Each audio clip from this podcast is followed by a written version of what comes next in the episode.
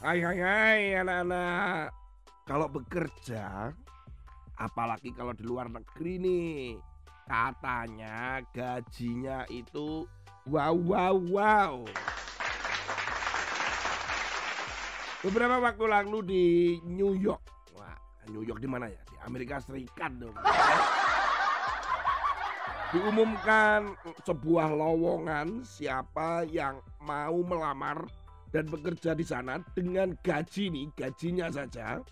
Gajinya saja itu 120.000 sampai 170.000 US dollar. Wih, per bulan loh, itu per bulan loh. Atau kurang lebih 1,8 miliar sampai 2,6 miliar rupiah per bulan. Wah itu kalau dibuat beli bakso begitu, wah banyak banget. Tapi siapa saja yang mencoba melamar pekerjaan itu harus memenuhi syarat. Karena pekerjaannya ini harus melawan musuh.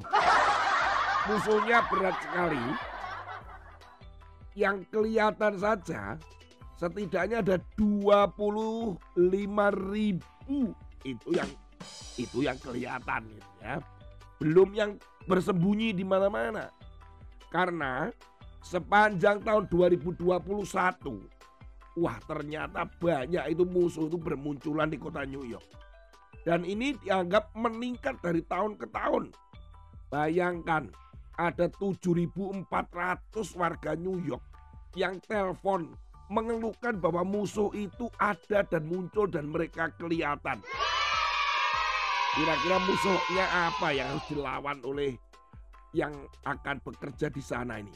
Ternyata musuhnya adalah tikus. tikus, tikus. Tikus adalah hama yang meresahkan di kota New York. Tikus ada di mana-mana. Dan sekarang sedang dicari orang yang bisa membasmi tikus. Tepatnya sebagai Direktur Migrasi Hewan Pengerat. Wah yang gajinya luar biasa itu tadi ya. Ya karena memang ini meresahkan sekali ya anak-anak. Tikus ada di mana-mana. Dan setiap orang yang mau melamar itu ya harus mengerjakan sesuatu yang sepertinya mustahil. Membasmi tikus seluruh kota juga. Atau jangan-jangan memang ada orang Indonesia yang mau ke sana. Monggo silakan. Menarik sekali ya. Harus ada orangnya ini bisa merencanakan. Orangnya punya kemauan keras, punya insting untuk membunuh tikus. ya sampai berita ini diturunkan, ya nggak jelas apakah sudah ada orangnya apa belum. Nah hari ini Kak Tony akan menyampaikan firman Tuhan di dalam Amsal pasal 29 ayat yang pertama. Siapa bersih tegang leher, walaupun telah mendapat teguran, akan sekonyong-konyong diremukkan tanpa dapat dipulihkan lagi. Ayat ini sebenarnya berbicara begini loh anak-anak. Bersih tegang leher itu kan sakit ya. Kan leher kalau tegang kan sakit. Walaupun telah mendapat teguran. Jadi walaupun sakit ya sudah sakit kemudian mau diobatin itu tapi rasanya semakin sulit sekali. Karena nggak bisa sembuh-sembuh. Gitulah ayat ini mengatakan itu. Artinya sama dengan tikus tadi. Tuh leher dengan tikus. Maksudnya gini. Tidak akan pernah ada tikus yang sebanyak itu kalau tidak ada sebabnya gitu maksudnya. Bahwa tikus yang sebanyak itu di kota New York itu pasti ada sebabnya. Salah satunya kotor, banyaknya sisa makanan, tempat-tempat kumuh, di mana lembab dan sebagainya membuat tikus ini semakin hari semakin banyak dan berkembang biak. Demikian pula dengan dosa, maksudnya itu ayat ini. Mengingatkan kalian, tidak mungkin dosa itu tiba-tiba muncul tapi pasti diikuti dengan keinginan-keinginan dulu. Karena firman Tuhan pernah berkata bahwa kalau keinginan itu dibuahi, artinya semakin dijalankan, dipikirin, dijalankan. Dan saat dia matang, dia jadi dosa. Itu masalah. Contoh, Gak mungkin tiba-tiba kita atau kalian memukul temanmu. Gak mungkin. Pasti ada sebabnya. Pasti kalian mungkin sudah terlanjur jengkel, marah.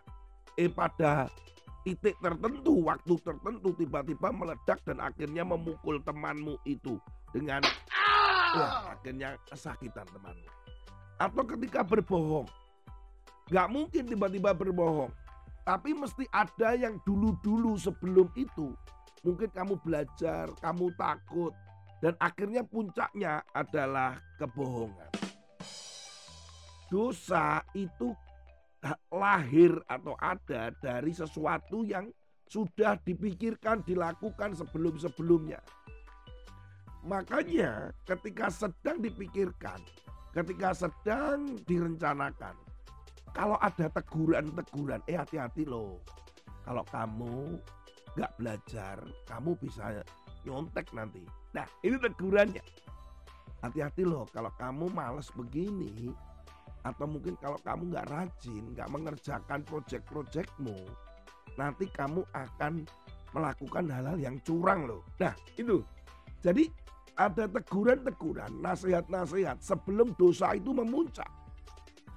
Oleh karena itu ketika ada teguran datang padamu, Kak Tony pesan, dengerin. Sebelum dosa itu benar-benar terjadi dan makin makin makin makin makin besar, akhirnya kita sudah tidak bisa lagi ditegur. Itu maksudnya. Sehingga walaupun leher itu tegang, sudah nggak bisa lagi ditegur. Orang kalau sudah jatuh di dalam dosa-dosa-dosa, aku sudah nggak bisa lepas dari rokok Kak Tony. Ada loh anak kecil merokok. Aku nggak bisa lepas lagi dari melihat gambar-gambar yang uh, porno itu. Nuh bisa lo nggak bisa itu nggak bisa sudah lihat tuh. Aku nggak bisa lagi lo melepaskan kebiasaanku main game. Nah tuh kenapa? Karena dibiarin terus.